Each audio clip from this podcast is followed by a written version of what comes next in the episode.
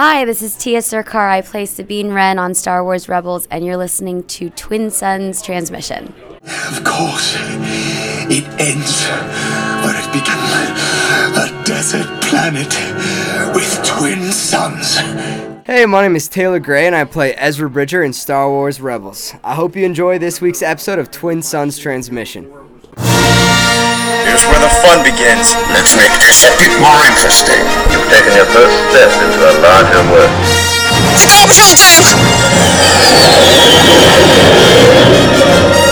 Nothing will stand in our way. May the force be with us.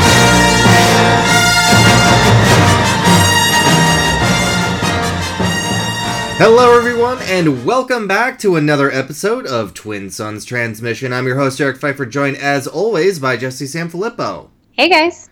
Welcome to episode 192, guys. We're inching close to that 200th episode. That'll be pretty exciting. Whoa. Yeah, 200. Very exciting right there.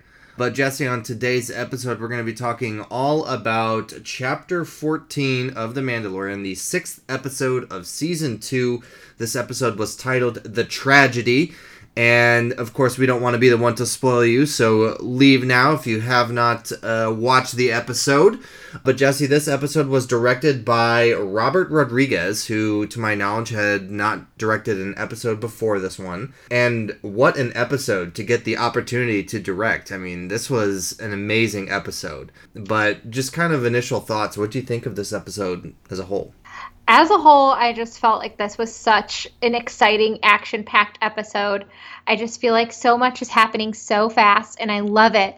Um, I, I feel like I'm always expecting there to be like a hitch along from like it, along the way when we get sent from one planet to another. Like it, never, I always am not expecting to get there so quickly, but I just love how full force and action packed and just fast paced this season has been this episode was crazy.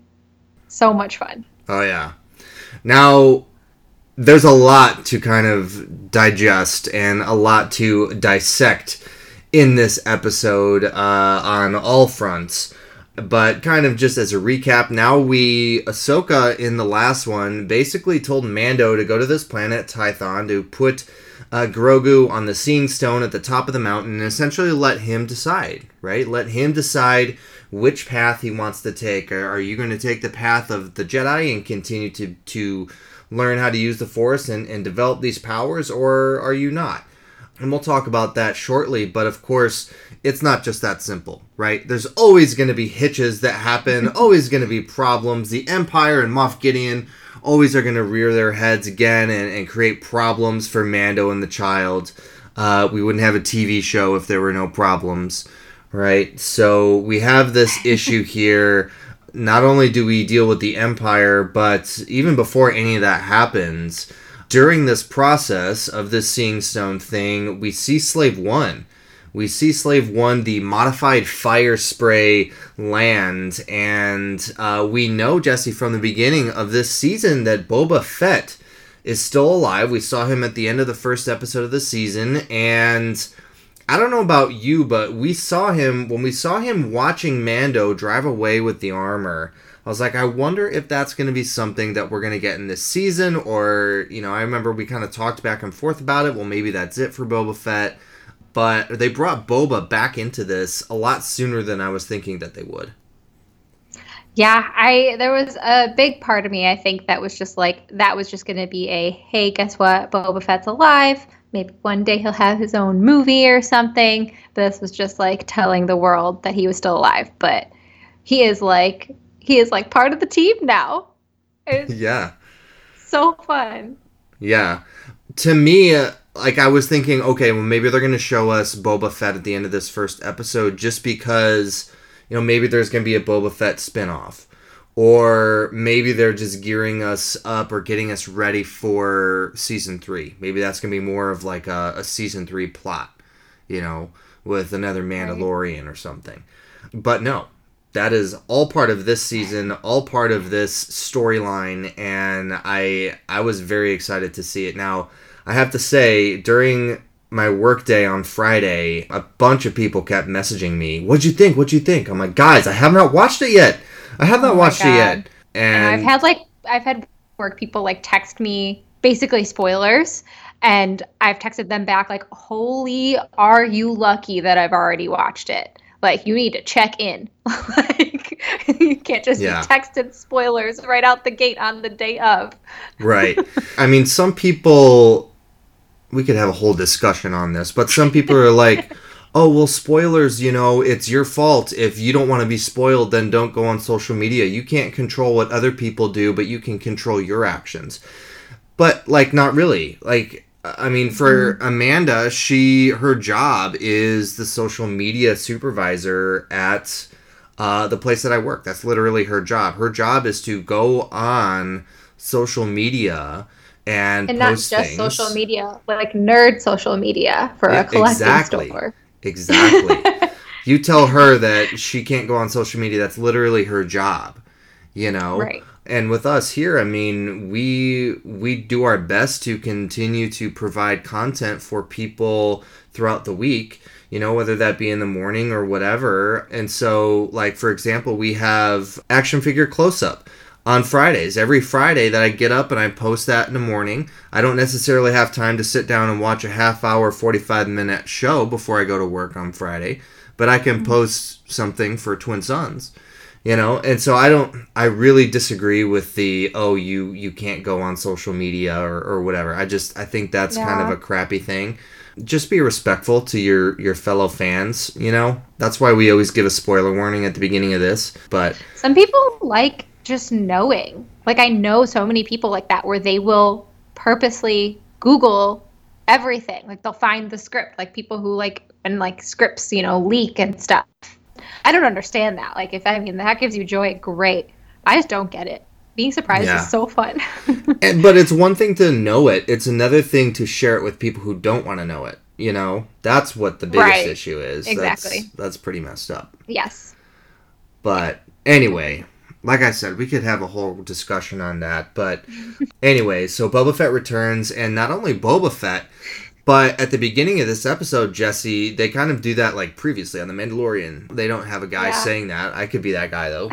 Last time on Yeah. The Mandalorian, Yeah. you know. Lucasfilm Lucasfilm breakthrough. Yep. but they showed us those footsteps, the the guy walking up to Fennec Shand laying there on the ground, and that's been a, a topic of debate since season one. Who was that? A lot of people thinking it was Right. Boba Fett, and now it was.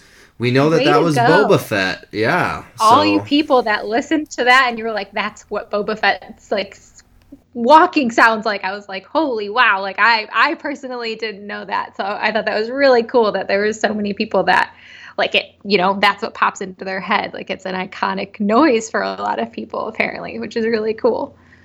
Yeah, definitely. And not only that, but Fennec is alive, and she has this sort of life debt to Boba, who I there was one there was one line he said I don't I didn't write it down maybe you did but it was like sometimes something about the wretched or something I don't I don't remember Oh yeah, that is a good line. I didn't write it down, but it's like the some the something about saving the wretched. The Yeah. wretched save the wretched or something like that. yeah so They're kind of a similar vibed character, right the two of them. but now they're they're kind of working as a team and Boba Fett, I mean, from the beginning, I, I was like, he he just wants his armor. He doesn't care about Mando's armor. He doesn't care about the child. He doesn't care about anything else that's going on. That is his armor. That was his father's armor. That was his the armor that's been in his family for a long time.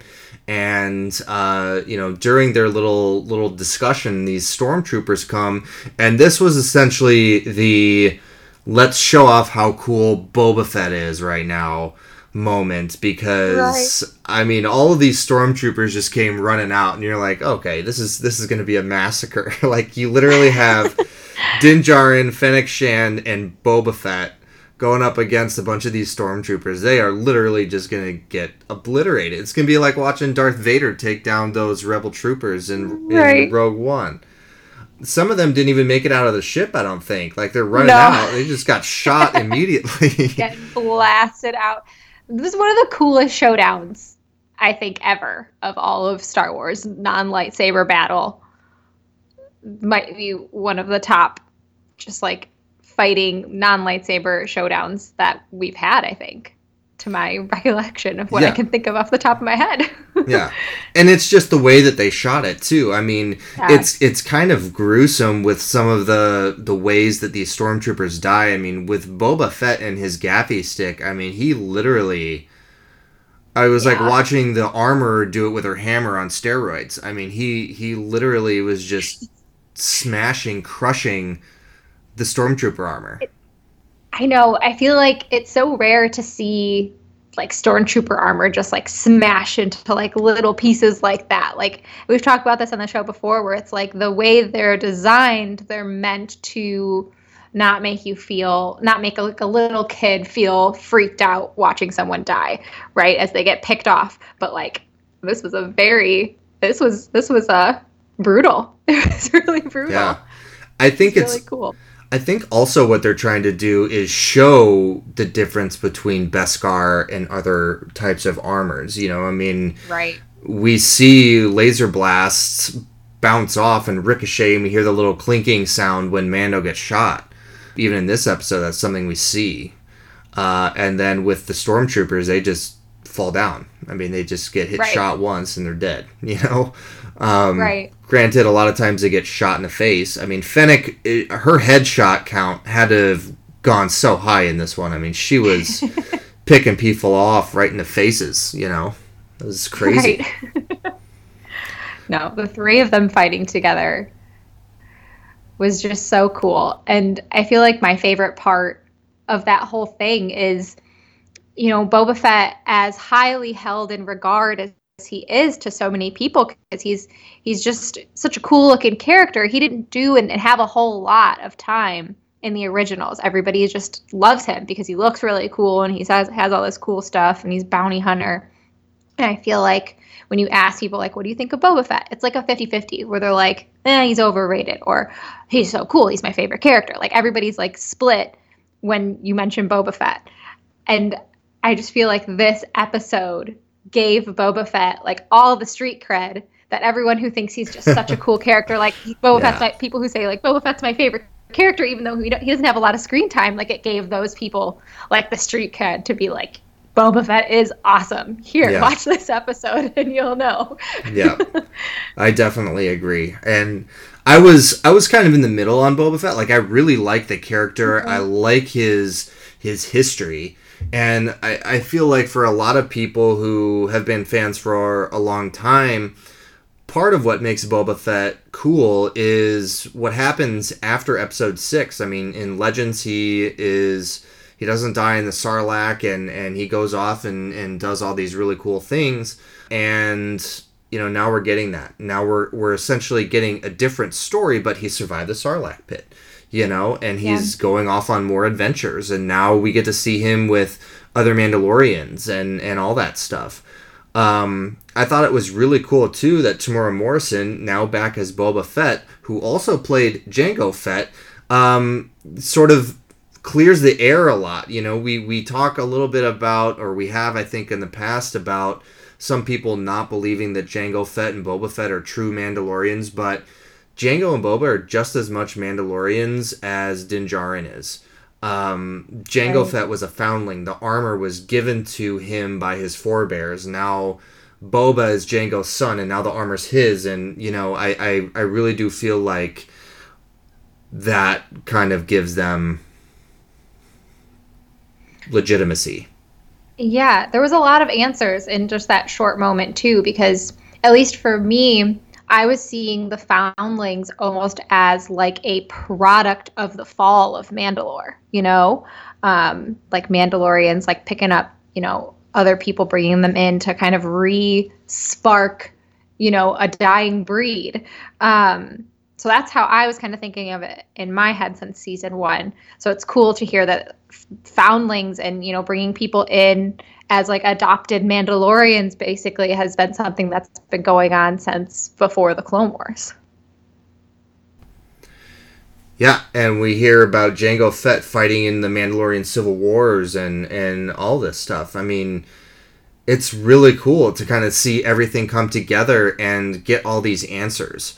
You know, there there are so many topics of debate among Star Wars fans, and you know, I just remember seeing all those memes with the Last Jedi, like you love it or you hate it, and it's like people sitting down to talk about the Last Jedi, and you have this giant war, and then people sitting down to talk about something else, and they're all just sitting peacefully at dinner. You know, I mean, it's like Right. so many questions about Star Wars and so many different opinions and and you know different ways of interpretation, and and that's I think part of what makes Star Wars great.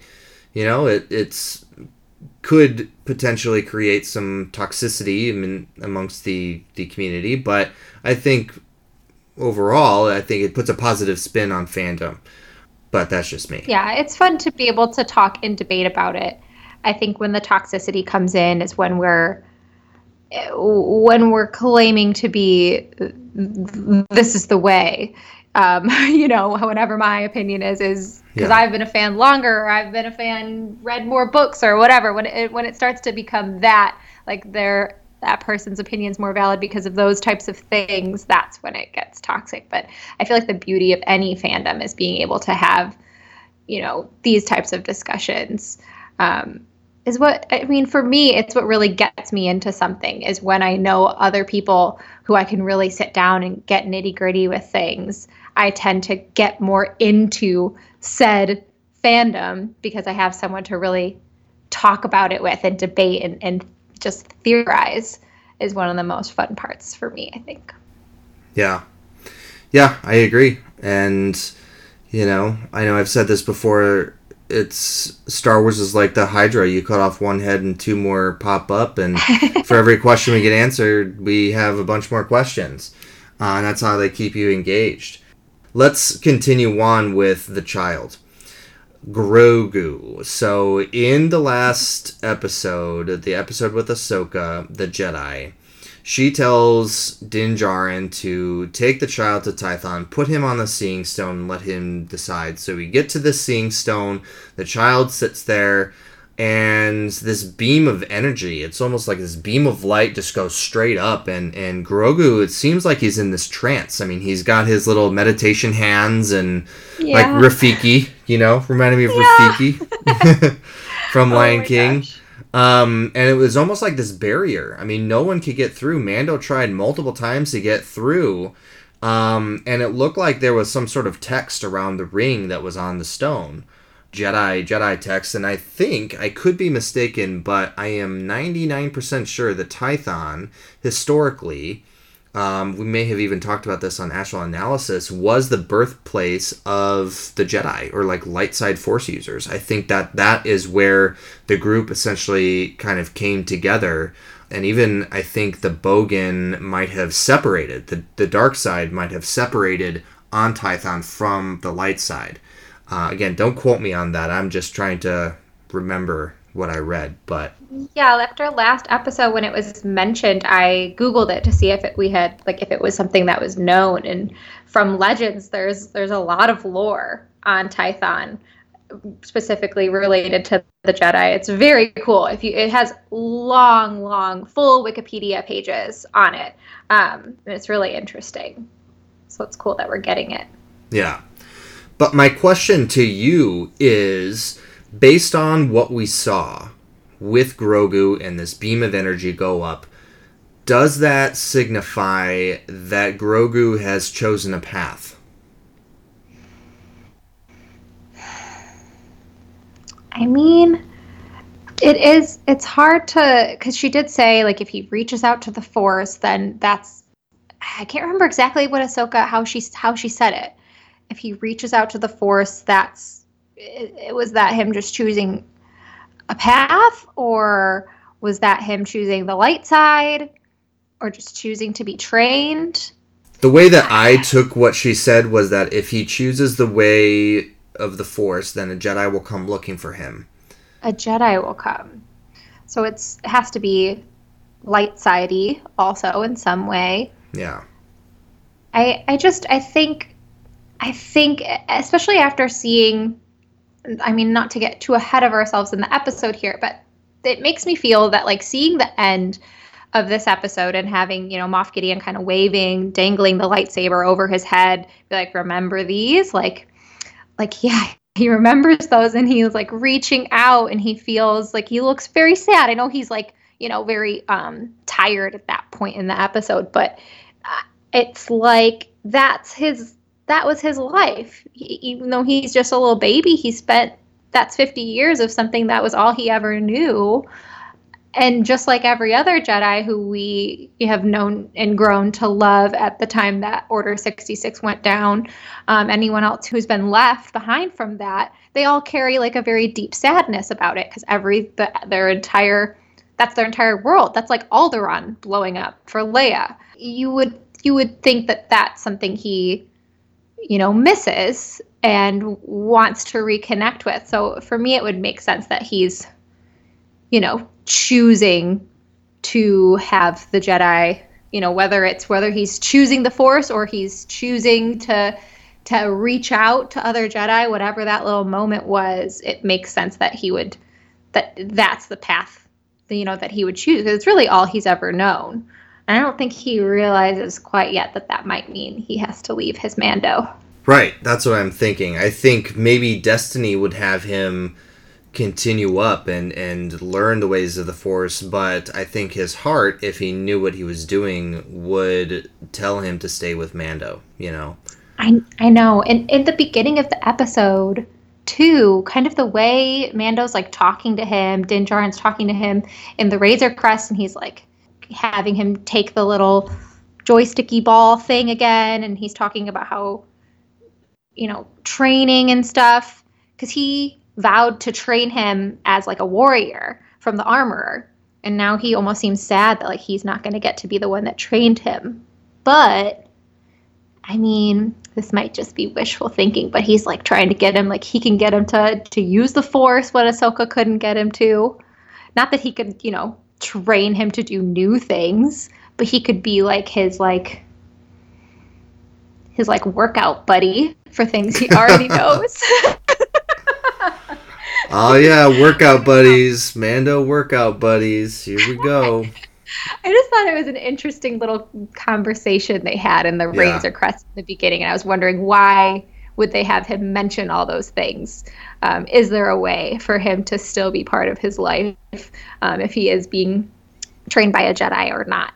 Um, and I kind of wonder if that was kind of a little bit of foreshadowing that maybe they will get to stay together in some shape or form when it comes to his training. Maybe he can have some kind of a part in it. I don't know. Yeah. But no attachments for Jedi, so. Right. I don't know. And that's kind of what Ahsoka was saying, you know, that she there's a lot of fear in him, and she's she knows what it what it was like as a part of the Order during the time of the Clone Wars when you know, it was one master and, and one apprentice, and code forbids it if, if you do things otherwise. And and uh, you know, she was there with Master Kenobi, and she was there with Yoda, and she knows all about that, being too old and being taken to the temple as a child, and so you know, when you have somebody who has already been in that situation, then has been away from it for a decent amount of time, maybe maybe that that's kind of a red flag for her. So I don't know. But to me, just based on what we saw, his little meditation thing and the energy and the seeing stone, and then as you said, him kind of reaching for the saber at the end and also using the force. Now, granted, probably self defense or out of fear or whatever, but still using the force. So I don't Dark know. yeah, I just think to me, he's going to want to he's going to choose to continue to train which means we'll probably get another Jedi around here somewhere. I don't know who that'll be or when it'll be, but I think it'll be pretty interesting to see what that is. And like I said, I don't know. That's just my guess. But based off what we saw, I'm leaning a lot more toward the path of training as a Jedi versus not.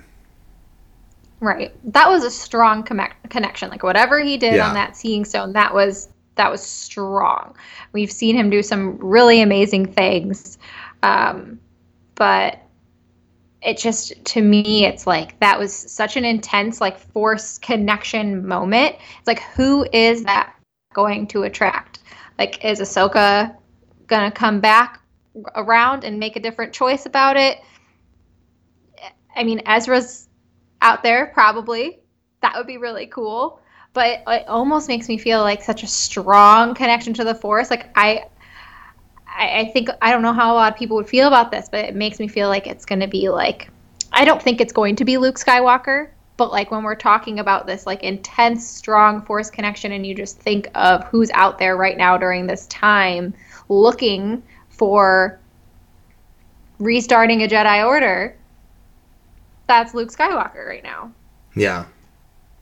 And it would be very interesting to see how they would do that if they would. And I kind of don't think they would, but if I was just uh, not thinking about actors and recasting or not recasting and all of that, the Skywalker saga technically being over, blah, blah, blah. If I wasn't thinking about all of that, that's kind of my natural, like, that's who I would think would be, would, would come for that type of a signal right now. Yeah, I mean, I've seen all sorts of theories, and you know, theories can go as crazy as Jar Jar Binks being a Sith Lord. One there of my are favorites. a lot of crazy theories out there. I've seen a lot of people guessing that Mace Windu could be somebody that shows up in this one. I don't know if you've seen people posting that, Jesse. I have. Um, That'd be cool. yeah, yeah. Luke Skywalker's one I've seen. Ezra's one I've seen. So I've I've heard people say Cal Kestis because we don't know what's going on with him from the Jedi Fallen Order game. I mean, there's a lot of options. We'll just have to wait and see. I guess it's it's fun to theorize, but but I don't know. But let's talk a little bit about the Empire, Jesse. Now, the Empire, we see we see these Dark Troopers. We finally get to know what they are. The Dark Troopers from a couple episodes ago with Moff Gideon. I know we had kind of talked about maybe those being Dark Troopers, and we are correct on that. So they they do look like they're droids, and they went and kidnapped Grogu and took him back up to Gideon's ship, and and we talked a little bit about this a little earlier. Uh, the stormtroopers getting their butts kicked again. It seemed to be a, a pretty common theme in this episode. Um, Buckethead's just getting clobbered. But Gideon kind of walks in there, and the stormtrooper's like, I've got it set to stun, sir. And, and Gideon puts his hands up. And it was almost like Gideon knew what was going to happen. Like the child was going to get so tired and kind of like burned out that he'd be able to walk up there with his dark saber and kind of throw it in his face a little bit. Right. If Grogu hadn't used up his energy on the troopers, maybe he would have felt a little self defense against against Gideon. But what did you think of this scene with Grogu and Gideon? so many things. It made me think about how can the way Gideon, like you said, like kind of knew what was going to happen, and then he mentions like, "Oh, you're getting you're getting really good at that." Like, it makes me sad because it's like he's probably been trying to fight them off potentially this whole time, and now he's just getting stronger, um, which is good. But like, it makes you sad to think about how long they've had him and what he's been through and if he's been, you know, just kind of tripping stormtroopers for a few years with the force and now we're getting to the point where we're whipping him around. But it was it was definitely sad. Like the music, everything about it, it made you feel it made me feel like it was like, okay, this is why Ahsoka is worried.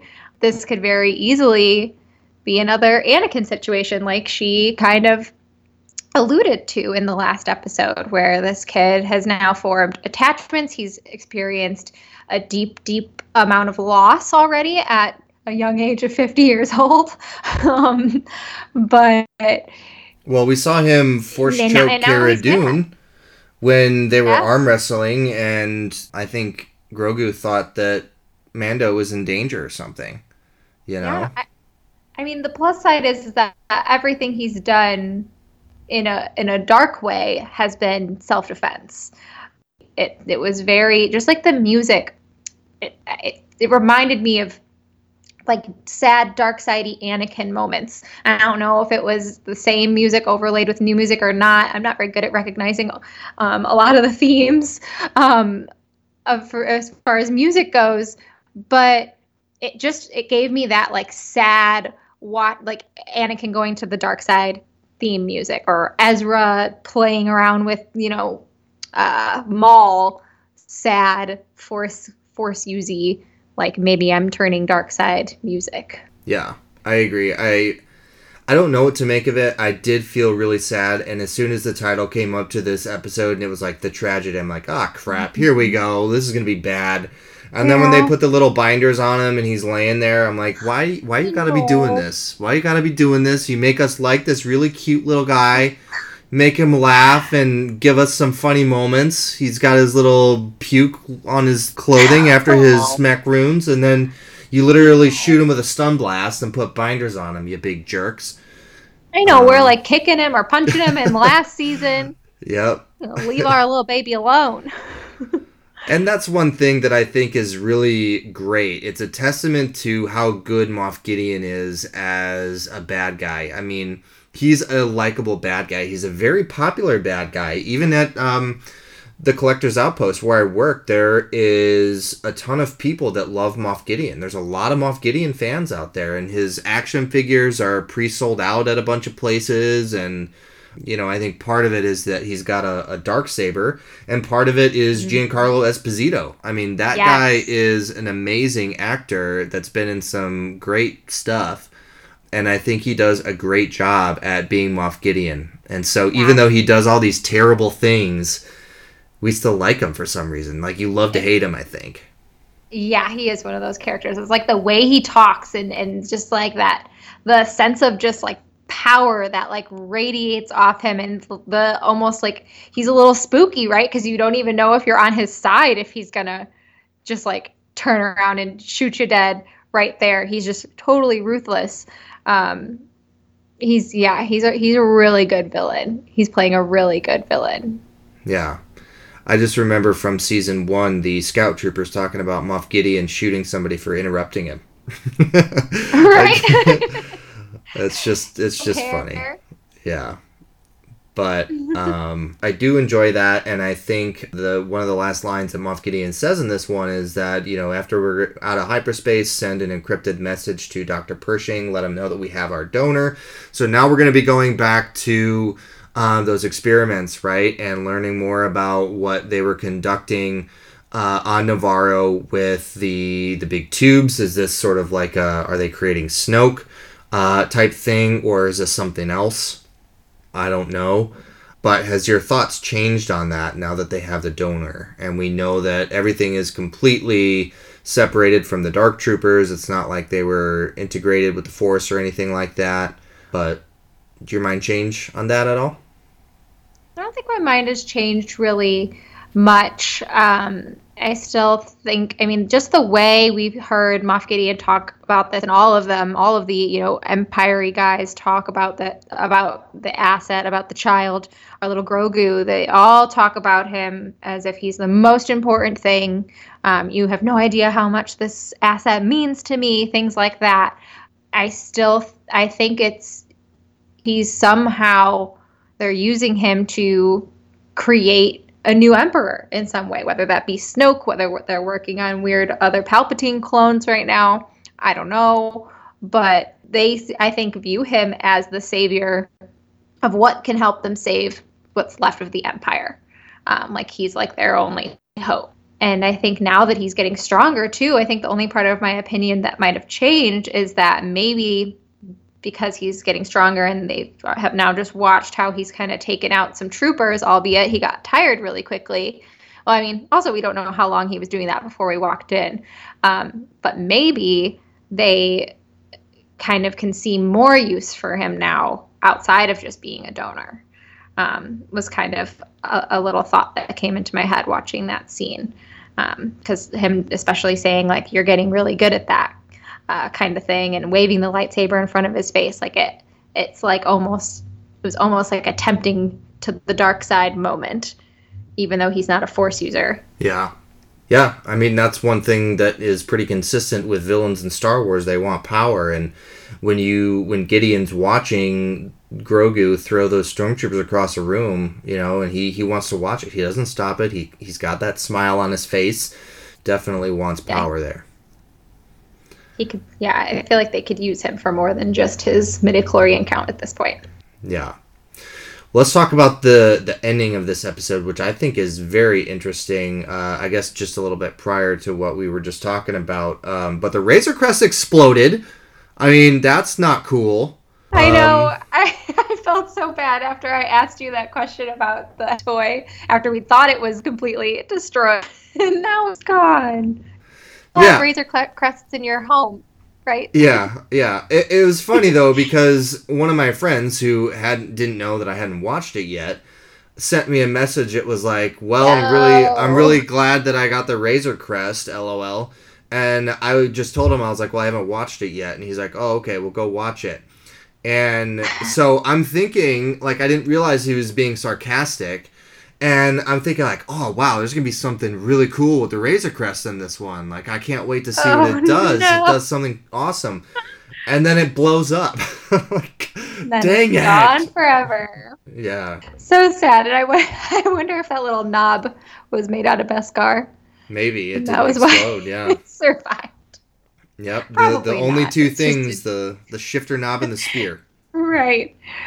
So sad. It, it's like watching him, you know, that's like his home. He doesn't have like a home. He's always on the run. I feel like in Star Wars, your ship is your home. So Yeah, that was a very sad moment and I feel for like Mando. that's He lost everything. He did. And I feel like that's what Star Wars does really well with the ships is they make all of the primary ships, the Ghost, the Falcon, now the Razor Crest feel like home, right? I mean, they they each have their quarters on the Ghost and they can each have their own little bunks and Sabine decorates hers and paints hers and you know, with the Falcon, I mean, we walked through and, and we saw that Lando had his cape closet in there and, and he's got all this other stuff. I mean, when you are in a galaxy far, far away, these ships do become your home. And we we saw the child in his little area in there with his little hammock, and you know we we've seen this ship since day one, episode one of the first season. Um, and a lot of people have come and gone in this ship, and he takes it around the galaxy, whether it's a hunk of junk that's barely able to fly or a brand new ship that can, you know, take on anybody. But I was I was kind of upset to see that explode. Hopefully, Mando will get a new ship, but uh, he's teaming up, like we talked about before. He's teaming up with Boba Fett and Fennec Shand. They head to Navarro and Slave One, and we get to see Cara Dune again. And what's interesting is that if you remember at the end of season one, Mando kind of went to all these people to create this team, right? He we get some of the characters throughout the first season, but then he comes back to them. He goes back to Cara Dune. He goes back to Kuiil, who then has IG-11 and Greef Karga, and that's sort of like the little team. And now in this one, seems like we have Boba Fett and Fennec. We have Cara Dune, and he asks her to locate Mayfeld from season one. And uh, maybe they're creating this sort of mini mini team, this mini force to go get the child back. Now we've got a bunch of other characters in this one. Bo Katan, we've got Ahsoka. A lot of people could show up, but what do you think is going to happen now with essentially this? It seems like a, a group of people that are going to be going to rescue the child. I have no idea. I have no idea how they're going to pull this off at this point. Um, I think it's really cool that we're going in and getting Mayfeld again. Um, and I feel like the theme of this show kind of is taking quote unquote, you know, bad guys, bounty hunters, and, um, you know, I mean, Cara Dune's really like original, like rebellion person that was like a technical good guy. Um, it's like this ragtag ragtag band of of bad guys doing good. Like it's like a Suicide Squad over Yeah. here. Yeah. which is it, it's really fun. I'm really glad they brought Fennec Shand back because I am I love Ming-Na Wen. She's one of my favorite actresses. Um, I just love seeing her in action hero roles like this. Um, it, it's it, it's crazy to me that Boba Fett is just like teaming back up. Like he's just he's just part of the group. Like that's just so crazy to me. I would have never thought that that's where we were going to go with this in a million years.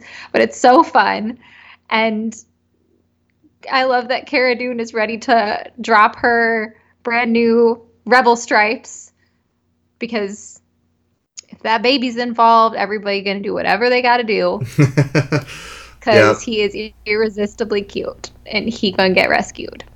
yeah. But I hope one of them doesn't die because Moff Gideon is. I don't know how they're all gonna get out of this. Like it just like I I don't I don't see it being like I guess I guess what I've pictured in my head is like them like being like super spies where it's like uh like some kind of like a James Bond like a mission where they like get in, get the asset, get out, and rescue the baby. Like that is not how it's gonna go. Like it's gonna be brutal. And Moff Gideon is if he's staying with Moff Gideon on that ship, it's not gonna be easy. So I just don't. Well, I, just, I right now can't imagine how they're gonna pull it off. if Moff Gideon can take on Cara Dune, Boba Fett, Fennec Shand, and the Mandalorian, he's gonna have to have some pretty crazy help. I think maybe those Dark Troopers got some tricks up their Troopers. sleeves. Nobody had Um, anything on those things. They just like they were in the, the show for like two seconds because they just got the job done i- Yeah. immediately. So I wonder if we'll see them in like more action, like if there'll be more of like a wall and a um, kind of like I don't, I don't care how good you are, you're not crossing this line of these crazy droid troopers kind of thing. Well, if they need help, we know Ahsoka and Bo-Katan were in this season, so maybe they'll make a, a last second appearance and save the day. And you know, Grogu called out to somebody. Yeah. I don't care who it is. We got some kind of force user that's going to be looking for him. So Yeah. maybe we'll have another force user on our team. I have this strange feeling that the last scene of the last episode of this season is going to be like Thrawn. I don't know. and then if we'll have it's just like- take like a year to talk about it. Ah, oh my god, I bet you're right. I bet you that is like it's going to be like him facing the back and maybe he'll have like a high collar so you won't see like the color of his skin. You'll just see somebody with black hair and then he'll just like turn around and you'll see his red eyes and blue skin and then it'll be like da-na-na, da-na-na, na-na. yeah. Dang it! Yep. and it's over. Yep. I agree. Well, we'll talk more about that as we get closer to the end. Only two episodes left, Jesse. That's it for the season, which is kind of a bummer, but I mean, we got blessed having this no movie, no Star Wars movie this year, but we do have another season of Mando, and I think uh, you got to find the silver linings in 2020 with all this COVID nonsense. So I'm happy that I'm happy that we got this uh, to enjoy during this. This is better than a movie for me. I don't know if that's a controversial thing to say. well no i think i think it's you know part of it is because we get new content every week and it's live action and it, you know it feels like a new movie every week almost It does. yeah but let's kind of wrap it up here what were your final thoughts on this episode I, this episode has just gotten me so excited for the future of this show. Like if if we're getting characters like Boba Fett getting thrown in, and not just as a little nod, and not just as a little hey, see this guy over here on the horizon, and they're becoming fully integrated and developed further than ever before. Like it just feels like this with that. There's just and with Ahsoka last episode, like it's just there's no feels like there's no limits. Um, they're truly doing um, what Dave Filoni was talking about in um, I think they talked about it when we were at Celebration, where he was like, you know, it's like using your older brother's old action figures, all the ones that are not main characters that are all beat up and half broken, and, and using that to make yeah. a new story. And it's just turning it i think i thought of it a hundred times in this last episode because of how beat up and um you know uh, boba fett looks and his armor looks and everything from coming through that sarlacc pit. It's truly just like that was their inspiration for the whole show and it just keeps reminding you every week that all these cool characters I, their, their story isn't over and they're just going to keep getting I, I mean, so many people love Boba Fett and already thought he was so cool, and now they've just made him infinitely cooler, which I don't think many people thought could have been a thing. Um, I too was neutral on Boba Fett, um, but now I'm ex- insanely, ecstatically excited about him. Um, so if if that's where we can go with the show, it's like I'm just ready for my mind to be blown in the next coming years because this is awesome. i agree it was extremely exciting to see boba fett in all his glory not getting nailed by a pole and flying into a sarlacc. You know, I mean, this was it was really cool to see him use his jetpack successfully and shoot that rocket and shoot those knee missiles. You know, like that was that was awesome. I thought that they did a great job with some kind of nods to other things. I think the the just the way that Boba and Jango talked, you know, we hear Jango say, "I'm just a simple man trying to make my way through the universe." You know, in episode 2 and then in this one Boba says, "I'm just a simple man making my way through the galaxy." Like just even little tiny lines like that make me think back to other parts of Star Wars. Um, I love that when Fennec shot that boulder, pushed that boulder down the hill, and it was just taking out stormtroopers. That was like a, a nod to Indiana Jones with the big Yeah. boulder chasing Harrison Ford. All these little things that they put in there, I think, are, are absolutely fantastic. Um, the music, and now the music in The Mandalorian has been incredible since the beginning. Both the intro and the the ending themes are some of my favorites in all of Star Wars now, which is something to be said for for uh, the amount of Star Wars music that we've gotten by the legendary John Williams. But Right. the way that this music hits you is very different and the music that I personally feel like have connected with me the most in this season have been the music in the episode with Bo-Katan, the third episode when they're just messing people up. There's some crazy music in that. And then in this one too where Boba Fett's just uh, using the gaffi stick on the stormtroopers. I don't know what it is. I couldn't repeat the sounds if I tried. I couldn't even hum what I'm thinking of. But as I'm watching it, I just get like so pumped. Like I want to like go Yeah. to the gym and you know lift weights music. and stuff. Yeah, like I just get so excited, and that's it, it. It pulls me out of the show in a good way. Like I just get so I jazzed. agree. I agree. The music in this show is so so unique, and they've done this magical thing where they've made something so new feel really classic in so many ways with the little Indiana Jones hints and things like that. It, in in the last episode, all of the nods to like samurai, like everything that originally inspired Star Wars. Like it, this show feels so classic, yet it is the newest and most probably technologically advanced Star Wars that we've had yet. I don't know. They just they've struck gold with this show. It's just mind blowing every week. I agree. Well, thank you guys for listening to episode 192, where Jesse and I talked all about chapter 14, The Tragedy, directed by Robert Rodriguez. Hopefully, uh, Robert Rodriguez can get a couple more episodes because that was that was awesome. Did you know, everyone out there, we have an email address here at Twin Suns. That is twinsunsoutpost at gmail.com. Guys, we would love to hear from you. If you have any thoughts on this episode, any favorite parts, any predictions of what you think is going to happen next. Of course, if you already know, no spoilers, please. Um, but we're very excited with this and we want to share everything with you. Of course, if you don't want to email us or don't feel comfortable with that, you can always find us on social media and communicate with us that way. Jesse, where can people find us on social media? You can find us on Facebook, Twitter, Instagram, and YouTube, all under the same handle at Twin Suns Outpost. All right, and if you're looking for places to listen to our show, you can find us on our website, which is www.twinsunsoutpost.com. Click on the podcast tab on the left hand side, you'll find all of our episodes there. You can also find us on the Star Wars Podcast app through the Google Play Store and on iTunes.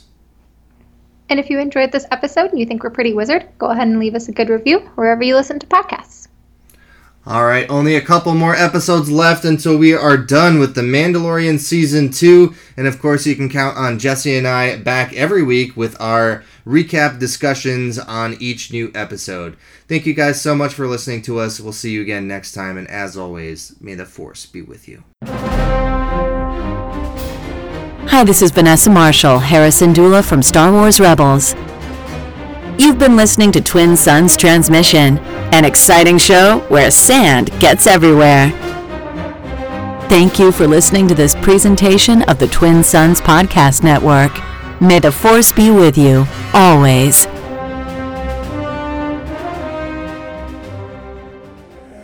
Airmaster, Tatooine.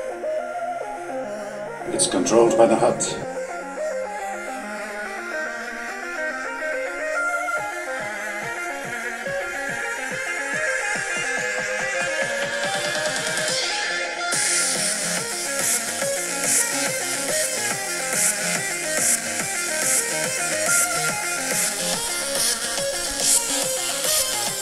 The rendezvous point on Tatooine.